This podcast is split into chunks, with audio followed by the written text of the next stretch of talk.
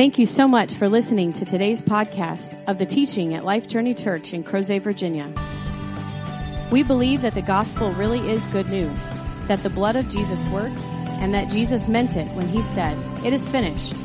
In Christ, we are dead to sin and alive to God, forgiven and free, clean and close, holy and beloved, blessed and made new. If God is doing something special in your life, we would love for you to tell us about it you can simply email us at info at lifejourneyva.com. One of the reasons we are able to provide these weekly podcasts is because of the generosity of people like you. If you would like to support the proclamation of the gospel of the grace of God, you can make a donation now on our website, lifejourneyva.com. If you're here for the first time, I'm not Walt Davis. Um, Walt is preaching in Waynesboro this morning to the church plant that Richard leads. He was very, very excited to be there. So, we're in a series called The Hurt and the Healer. And Walt asked me if I'd give my testimony this morning. Some of you have heard parts of it. Um, uh, he said, uh, Tell him your story about your journey from Pharisaicalism to freedom. And uh, my response is, I, I hope I've made a journey from that. I don't know. There's still a lot of Pharisee in me. I wish there wasn't, but I grew up in a very strict um, um, Southern Baptist church, very, very conservative. Very, I went to a very conservative Bible college, seminary, and uh, well, it's hard to get that performance mentality out of your soul. Um, I do have uh, some advantage in that it's been a long time, but um, it stays in there. I'm, I'm very religious by nature, and um, I'm going to tell you a little bit of that story. Uh, I'm not usually nervous. I've spoken so many times uh, through the 40 years I've been in the ministry, but I'm actually nervous this morning. I don't know if you can tell, but I'm, I'm having trouble talking about this. I've only told my testimony a few times and never quite the way I'm going to give it to you this morning. It's a very personal thing. It's hard to admit to some stuff, uh, and it's and it's hard to um, to talk about what the Lord's doing in me because He's still doing it. He's still working on me. I am a long way from complete um, uh, in the flesh. Praise God, I'm perfectly complete in the spirit. All of us are who put our faith in Him. Um, but that, but there's still a lot of journey left to do. Um, um, another reason, I, I just want to say this uh, as part of my testimony also. Those of you who know me know that I'm very much an introvert. I, I you could put me in a corner of a room somewhere with a book, and you'd never know that I was there unless you just happened to look in my direction, and, and I'd be content doing that all day. My wife, I married a, a very much an extrovert, and um, I used to think I was an in, I was an extrovert until I married my wife, and uh, wow, uh, I'm not even close to being an extrovert. Um, I, I, don't. I hardly exist uh, compared to her. Um, but uh, anyway, I'm going to tell you a little bit about um, my story this morning. Uh, it's it's not about what I've done or did not do. It's not about how smart I was to choose Jesus over sin. It's not about a deep desire I had to be a great man of God. Uh, I, I, don't have an amazing testimony of trying to work out my salvation over many years. Um, no, I, I actually enjoyed sinning. And um, I didn't do anything to find God. Uh, my testimony is a story of God's love reaching out to me no matter what I did to deny Him, both before and after I became a believer. Um, I couldn't make Him go away. I tried um, yeah, I, I actually tried to make him go away, and, and I, I couldn't. I, I wasn't really a drowning teenager who called out to him to rescue me. I was not a young man dying in my sins who looked up and asked him to save me. No, I came to realize that I was dead, but it was much later. I came to realize I was dead in my trespasses and sins. There was nothing I could do to save to say uh, to save myself. Um, I was dead. Dead men don't have any part in the resurrection. uh, Jesus Christ reached down of his own accord and touched my lifeless soul and raised me from the dead. It was after he touched my life that I put my faith in him and accepted his salvation. And what God has done for me, he's also done for all of you. So there's nothing really unique about this story except my journey just happens to be a little different than yours, and all of ours is unique. I grew up in the old part of Westlake, Louisiana, population 4,500 when I was growing up there, and 4,500 today. It hasn't grown or shrunk, or I mean, I guess people have left and the same amount has come in. I looked it up uh, just last night to see what the population was. Uh, it's the same as it was when I was a kid. Um, it's a suburb of Lake Charles, Louisiana, which is roughly the size of Lynchburg. Um, Westlake is located on the west bank of the Calcasieu River, just north of the lake. I grew up in a home about 100 feet from the bank of the Calcasieu River, which was about 500 feet wide at that point. As a child, and I didn't know this at the time because everybody was equally poor, but we were poor. I mean, I remember every year before school started going and getting a pair of shoes. One pair of shoes. That's all I had all year long. And there were years when we didn't go get a pair of shoes because the one that I had still worked. Um, and we just didn't get anything else. Um, I, I, was poor for another reason, or at least I, I know I was poor now looking back for another reason, and that is because there were holes in our floor. We could see the ground underneath. Uh, and in fact, there were holes big enough in my grandmother's house across the street from where I grew up that the dog could come in and go out through it. They, these were up on these were up on piers. That's the way you did it back in those days, or at least in that area, because when the river rose, you didn't want it to get into your house. So you'd you'd uh, build up some. So we had a crawl space under the house. Uh, actually, in some houses, it was a walk space, um, but not in ours. Um, as a child, I would look out from my living room window to see how high and how hard the river was running, and I knew when and where the fishing would be the best. Uh, I had my own nine foot aluminum boat that my dad gave to me when I was 10 years old. My best friend and I would be out in that boat nearly every day after school, and often all day Saturday, paddling to our best spots in the river to fish and run our trot lines. Tugboats pushing barges loaded with coal or chemicals or some other freight would navigate the river several times each day by our house. My dad taught me at 10 years old how to time our river crossings in my little boat in such a way as not to get in trouble with those passing barges because the tugboat captains would never see us. We were just too tiny, and those barges and those tugboats were way too big. But it never occurred to us or to my parents that we might be a little too young to be doing this. Uh, we were 10, my best friend and I, and we couldn't wait every day to get out there. We didn't fish for sport. We didn't really think of it as sport. We didn't hunt for sport. We fished and hunt to eat. And uh, that's what we did um, down in uh, southern Louisiana, just about a half an hour from the Gulf Coast. Um, as far back as I can remember, into my childhood, I had a religious streak. And as with many kids growing up, I had my own concept of what God was like. My earliest memories of grappling with God are from the age of about seven or eight. I remember laying in my bed in a room I shared with my younger brother and not being able to sleep my heart would be beating hard. I'd lay awake for hours at night and imagine shadows and movements in my room in the dark corners. It would so frighten me that sometimes I'd wake up my younger brother to see if he could look and see if he saw ghosts. I was convinced that ghosts and demons were there in my room and that they could harm me and that God had something to do with controlling them I didn't know what it was, and I'm not sure where I got these ideas from, but I formulated them anyway. I also remember as a child laying in bed at night and trying to imagine what God would be like. Um, is he old? Can he hear my thoughts? Does he like people? Does he like me?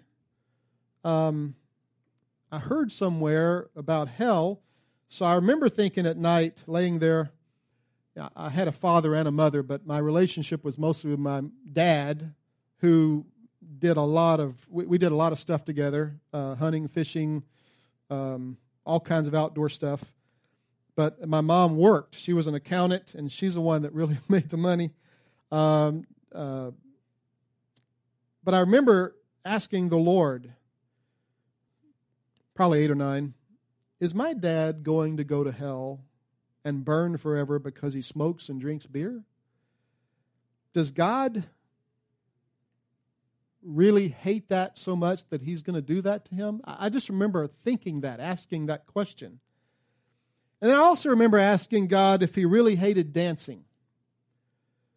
I used to love going to the community center with my family and we danced to Zydeco with my cousins until someone told me one day that God hated that. I don't remember who it was or, or where it came from or what that person was thinking. I just remember why would God hate that? I mean, we're having fun. But it affected me and it stayed with me. Did, did God not like fun? Did he not like laughing? I pictured him as a stern old man sitting up in heaven with a big crown on his head and a white robe. And he was all powerful, but he was bored because he didn't like fun stuff. That's how I pictured him. And so, because he was bored, he spent all day just watching me and, and people around me, just waiting for us to do something wrong. Not waiting for us to do something right, waiting for us to do something wrong. And I could picture him hearing my thoughts. So I was afraid to literally think of certain things. I was afraid because it might not settle good with him. He was always disappointed with me. I just couldn't get my act together good enough to please him. When I was 11 or 12 years old, for some reason I still don't understand, because I've asked my parents this recently and they don't remember why. But for some reason, my mom and dad decided that our young family just needed to start going to church. Now, I didn't know anybody who went to church. None of my dad's family, none of my cousins, none, none of the people I hung out with went to church. So when they decided to go to church, I literally had no concept of what it was we were about to go do. So we went, and I was the oldest of four. My my younger my youngest my the youngest in our family is my brother, and he was four years younger than me. So I was the oldest of four, and he was four years younger. You can do the math. Mom and dad had four kids really fast. Um, all of my dad's brothers and cousins were straight up foul mouthed heathens. And all their children, my cousins, were following in their footsteps dropping out of high school, doing absolutely nothing to prepare for the future except maybe to do petty thievery. Um, some of them, in fact, had already had a record with the local law enforcement by the time I was 12. And they were roughly the same age um, or a little younger. So my mom convinced my dad that if they didn't do something to separate us from that path, my siblings and I were headed in the same direction, and that's the best reason I come up with why they decided we need to go to church. And I remember the day my dad stopped smoking. He caught me with one of his cigarettes walking around in the backyard. It wasn't lit. I didn't even know you're supposed to light it. And I was walking around with it just doing like him, kind of letting it hang from my lip, you know, and trying to be cool. And, and he saw me with it and he stopped. Dad stopped smoking that day. Um, and I won't tell you what he did to me, but I took me a few days to recover. Um, the pastor of this old church was an old gentleman who was the original founder of the church and had been there for about 40 years. They probably ran 50 or 60 in Sunday school. That old pastor retired about a year after we started going there. And the church was too small and too poor to hire a full time pastor to replace him. So they decided to hire a 20 year old college student as their part time pastor. I was, I think, about 13 at the time. I have no idea if the church knew what they were getting themselves into when they brought in Steve and Susie Bennett in as their new pastor and wife, but it would prove to be life changing for me and for many others in Westlake.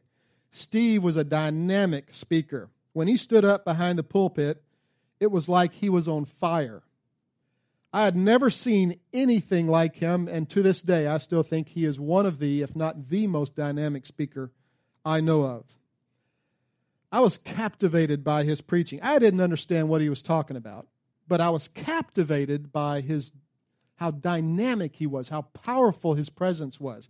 He was 20 and he just captivated the audience. I remember the first few Sundays he was there, there were only a handful of us there. A lot of people stopped going to the church when the old pastor retired.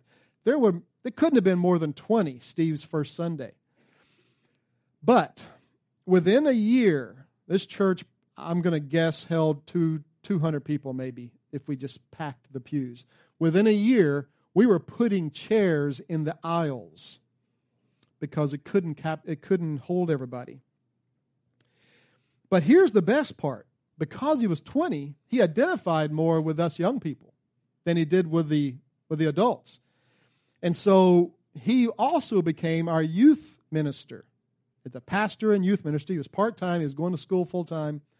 Um, but he became our youth minister, and we began to meet with him, and probably had 40 to 50 people coming to the youth group every Saturday night to spend time with Steve because he was just as much fun to us young people as he was amazing preacher to the adults.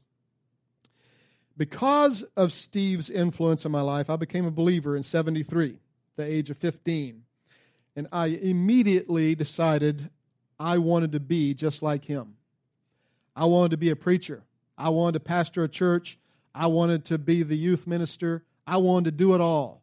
Steve preached Sunday morning. This is back in deep south in Louisiana and in Southern Baptist Church. He preached Sunday morning. He taught Sunday school. He led training union, if any of you Southern Baptists remember that. He preached Sunday night. We had a service Sunday night. And then he preached Wednesday night in the prayer meeting. And then he led us in the youth group. And he all did all that part time while he was going to school full time. I wanted to be just like him. I thought, wow, this guy is amazing. So after I graduated from high school, I enrolled at East Texas Baptist College in Marshall, Texas. It's now East Texas Baptist University. It's about three and a half hour drive from Westlake.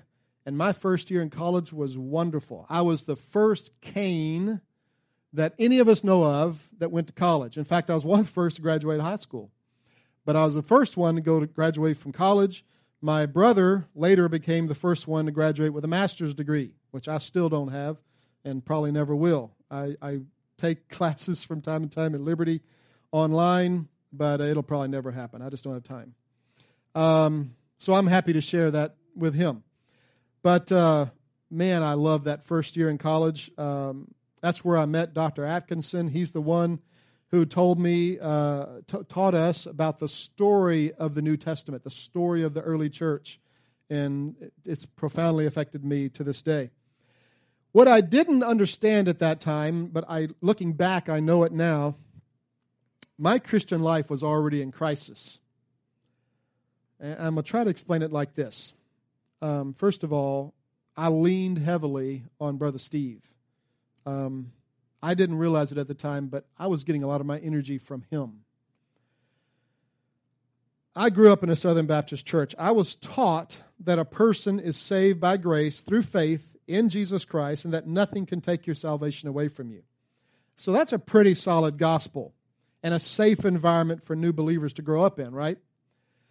Well, I soon learned that what my experience of salvation did was get me in the door of the church.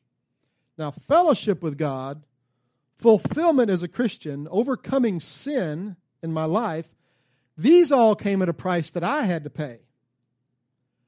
Jesus got me in the door. Now it was up to me to really become a Christian, that who lived like a Christian. So in those first years after becoming a believer, I spent as much time as I could with Brother Steve and reading every book that he recommended. For years, I gave myself fully to the disciplines of being a Christian prayer, Bible study, church attendance, tithing, witnessing, etc.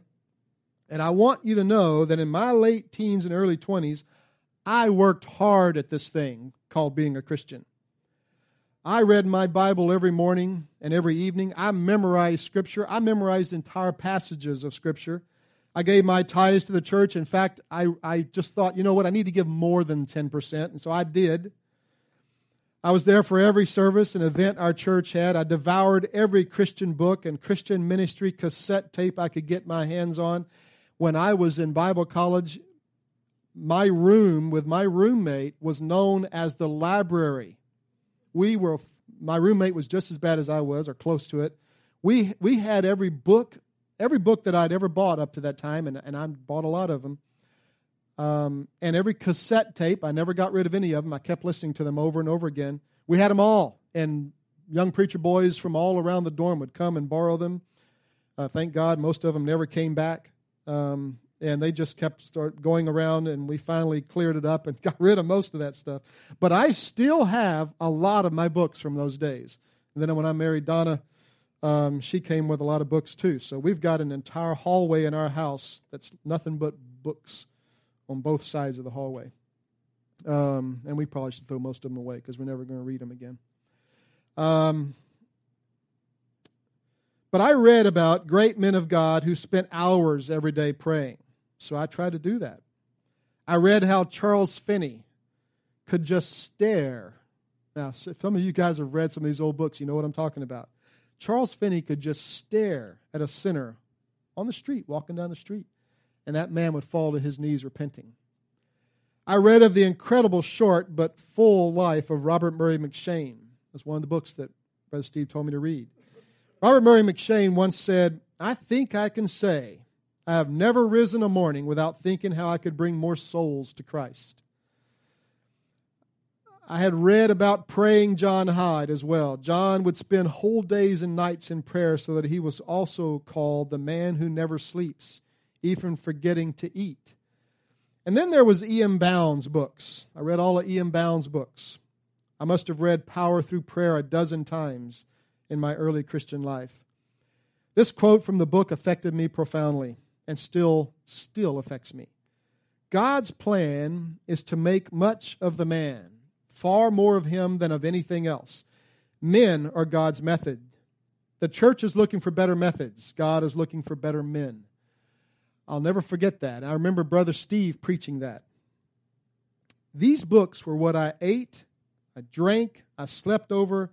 I was determined to emulate these men and be the greatest man of God I could be. I remember one of my professors at Criswell Bible College saying, if you have a choice of buying a good book, a good biography, Christian biography, or eating, buy the book. I'll never forget him saying that. And I lived by that. That's what I did. And I read voraciously.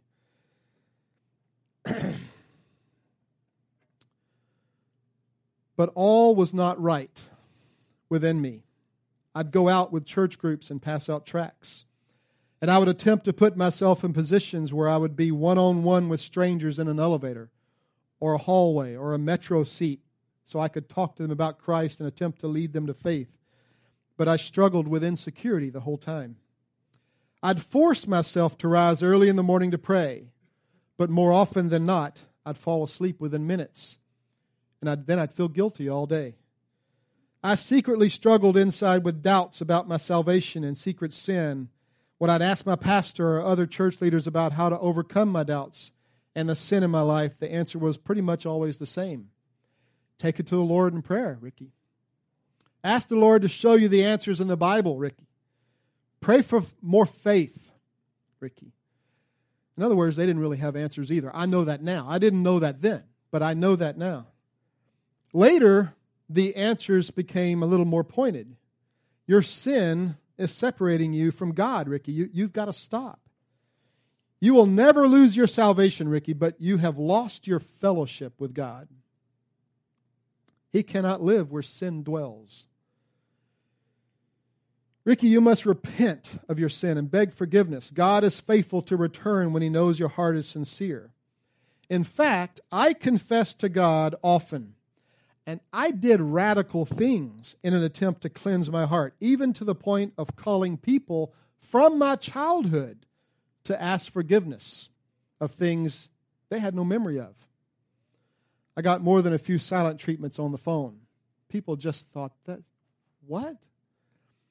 At this time, I also began to think, well, maybe God's testing me. Maybe He wants to see just how committed I really am. So while in Bible college in Marshall, Texas, and then later in Dallas, I began to hang out, and this was very uncomfortable for me to do and very hard to do. But I began to hang out with the most aggressive student evangelists at the school, hoping maybe that would rub off on me. We did some things back then that make me cringe today when I think about them. We visited massage parlors, stripper clubs with Bibles and tracts in hand. We preached to anyone who would stop long enough to listen to us. While attending Criswell Bible College in Dallas, we literally, every week, what they called encounter missions, we literally rolled a pulpit that had wheels on the bottom of it into downtown Dallas. You could just see a stream of preacher boys walking down the hall, the uh, hall, the um, sidewalks into downtown Dallas, where the metro stops were, and we'd mount that pulpit. We'd we'd set it up. We'd mount it with our big old black Bibles, and it had a little stool on it, and so you'd be a little bit higher than everybody else, and preach for ten minutes at a time. And they couldn't go anywhere; they're waiting on the bus. They had to listen. And I remember thinking to myself, God's got to be happy with me now. I mean, who else would do this for him?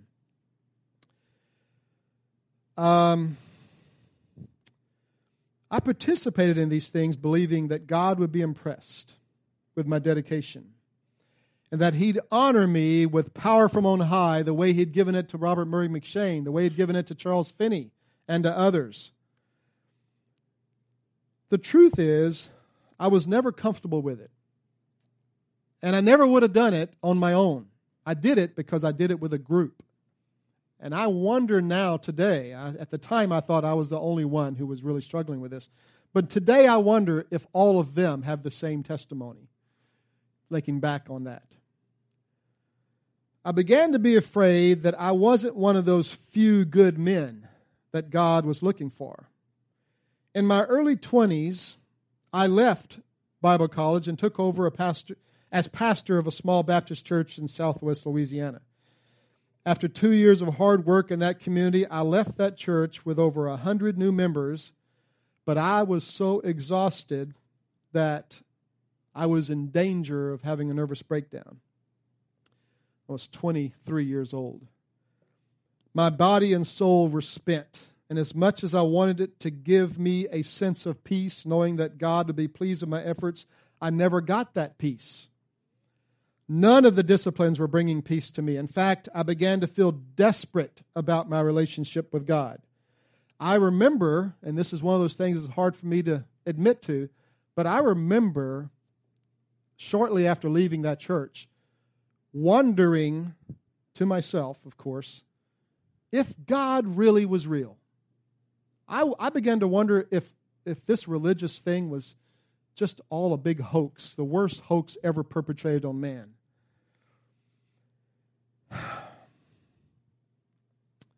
Over and over again, I did what us Baptists do.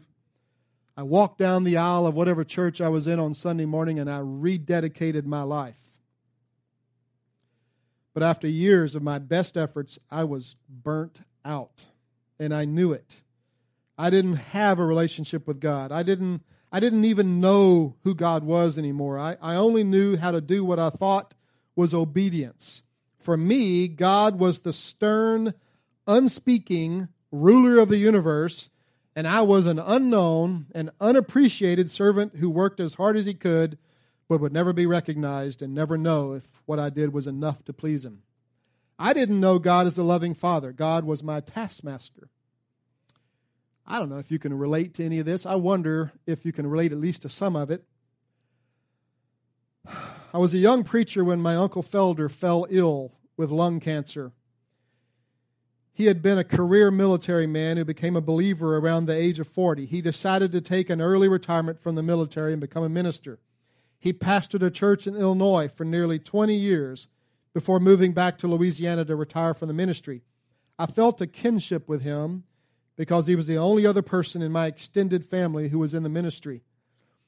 So I went to see him during his last days of hospice at his home in Westlake. His wife and children, my aunt and cousins were with him. I had just recently uh, left the uh, little Baptist church I was pastoring and was getting ready to move up to Maine. But uh, in the interim, I went and visited him. He could barely speak. Um, and when he did, it was in a whisper. At one point while I was visiting, my uncle Felder asked me to come closer so he could talk to me. And he told me that he had worked hard for 20 years for God. He said he gave the ministry all that he had. He poured his life into his congregation. He took all the abuse and experienced all the heartaches and disappointments that were dished out to him without ever raising his voice in anger. And then he said, I'm not sure it was enough. Now, I wasn't sure what he meant by that, so I asked him to explain. And he said essentially this I don't know if it was enough to please my God and my Savior. I don't know if it was enough to get me inside the pearly gates. Well, I was stunned. I thought I was the only one that had those kind of doubts. Saints, if it is your effort that you're relying on to get you inside the pearly gates, it's never going to be enough. It is never going to be enough. I told you a few minutes ago that my Christian life went into crisis mode during my first year in Bible college. I think I really get what E.M. Bounds was saying when he wrote, God is not looking for better methods, he's looking for better men. I, I think I really understand what he's saying. I understand and agree that the church is not about programs and methods, it's about people. But I want you to hear something. This, this, this is important to me.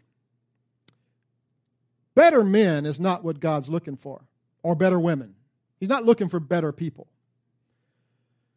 It's what the Marines are looking for. God's not looking for better men, He's looking for broken men and broken women. He brought in the law to reduce us to dust. He wants us to come to the end of ourselves so that we know without doubt of our utter dependence on Him. In the first chapter of 1 Corinthians, Paul makes it clear that God does not fit neatly inside our religious box. God chose what is foolish in the world to shame those who think they've got it figured out. He chose what's weak in the world to shame those who are strong and can do it all. It took what may have been a nervous breakdown to bring me to the place where I could finally admit to my limitations because it was so utterly important to me that I could do this thing called the Christian life.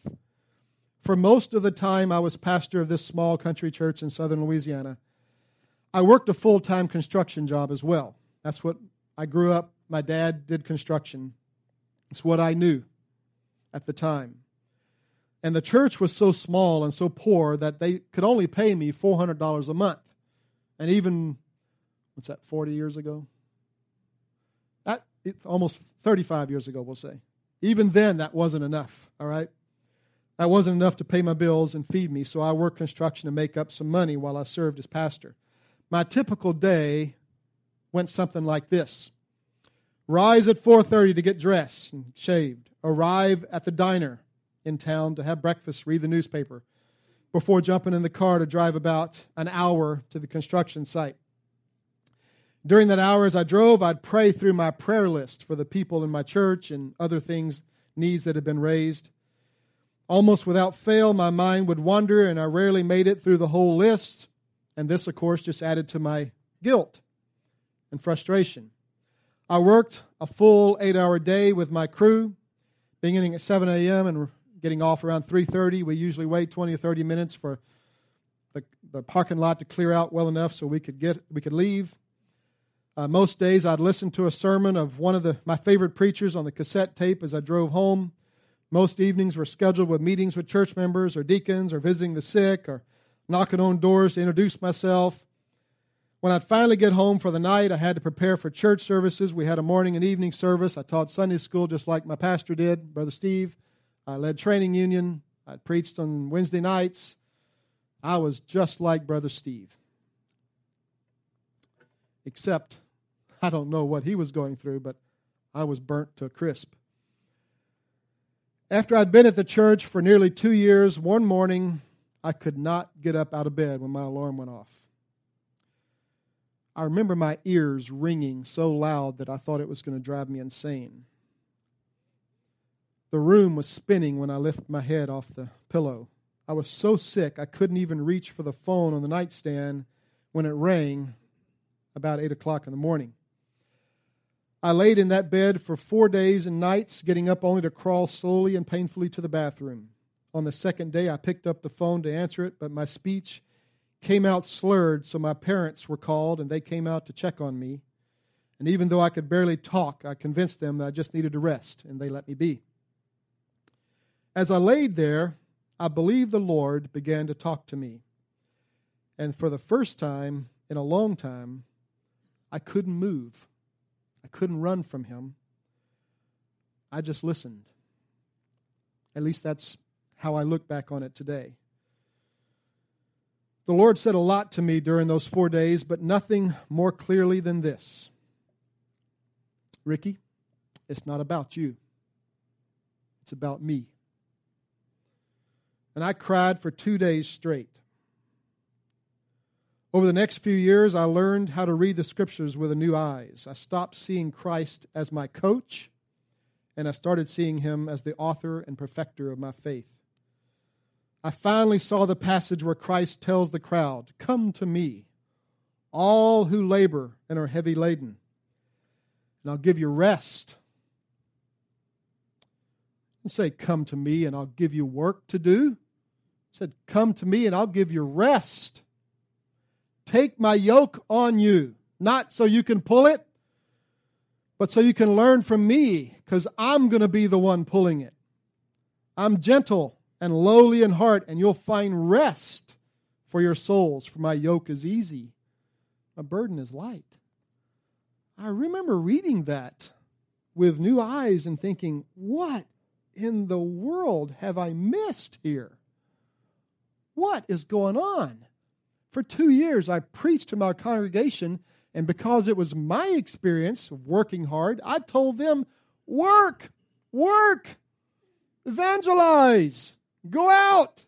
That's all I told them. I never told them about rest.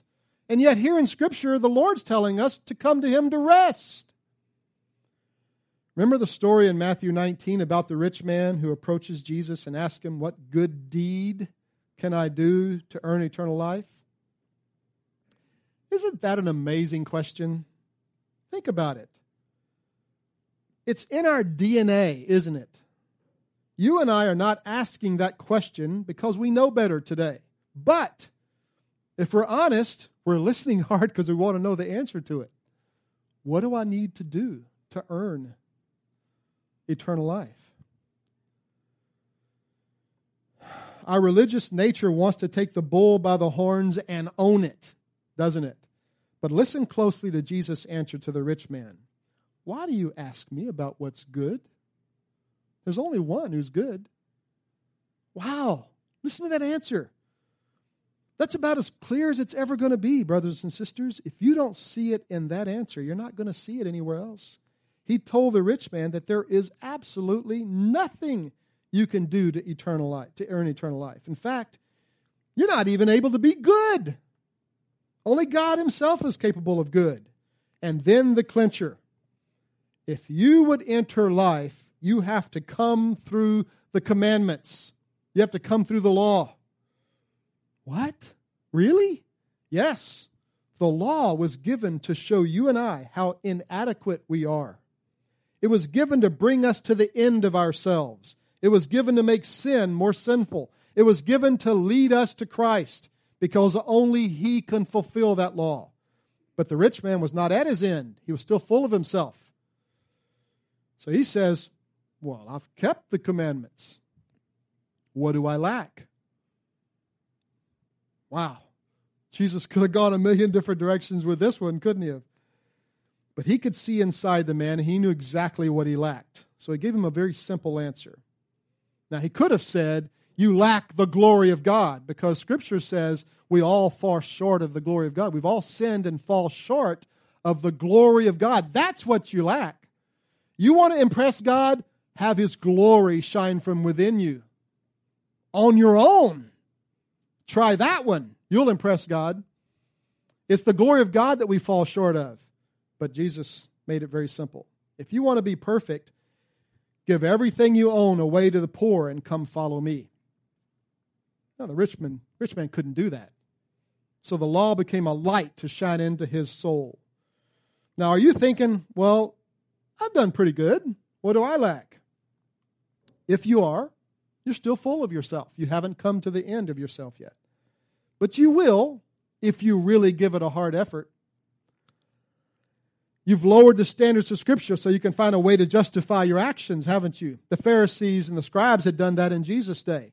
They had lowered the high standards of the law enough so that they felt capable of keeping them.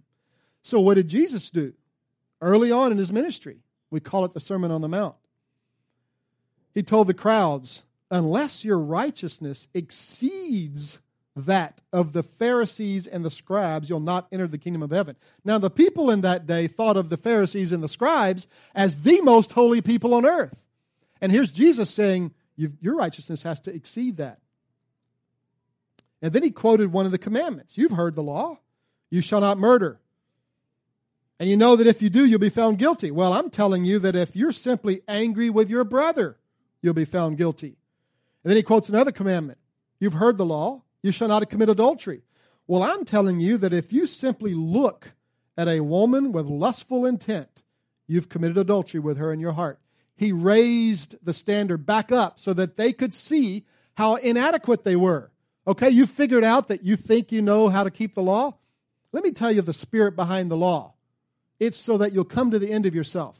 If you just think bad thoughts, you've committed adultery.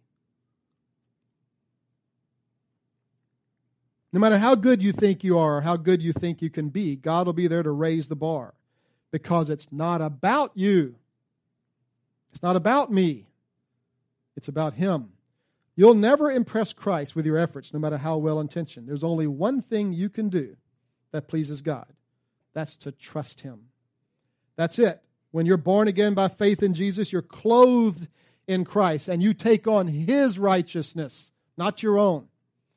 And as you grow in His grace, you'll learn to walk in His righteousness. There's nothing you or I can do to add to this process. And there never will be anything for either of us to boast about except to boast in Christ. I'd like to invite the band back up to the front. We're going to worship the Lord together. If you're struggling with your Christian walk, if you're doubting your relationship with God, please know this you're not alone. And you don't need to go it alone. Please talk to a brother or sister here. God is not waiting on you to get a better prayer life. He's not holding back until you read your Bible more. He's not growing impatient while you decide whether or not to get more committed. I encourage you to embrace His completed work in your life and begin seeing yourself as the new creation He's raised from the dead. You're a holy one who can boldly approach God's throne of grace. Praise the Lord. Let's pray.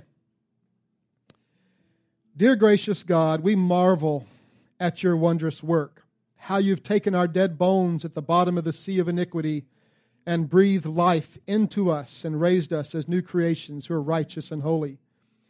You knew we couldn't obey the commandments, but you came as a man and did it for us. You fulfilled the law, then took our punishment for failing at it. You died on the cross, but more than that, you took all the sins of the world and nailed them to the cross, never to be remembered again.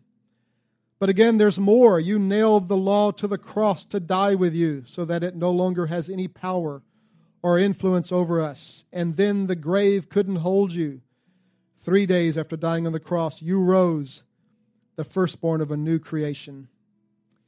And then all those who believe in you rose from the dead, completely new creations with no sin no shame, and no boast.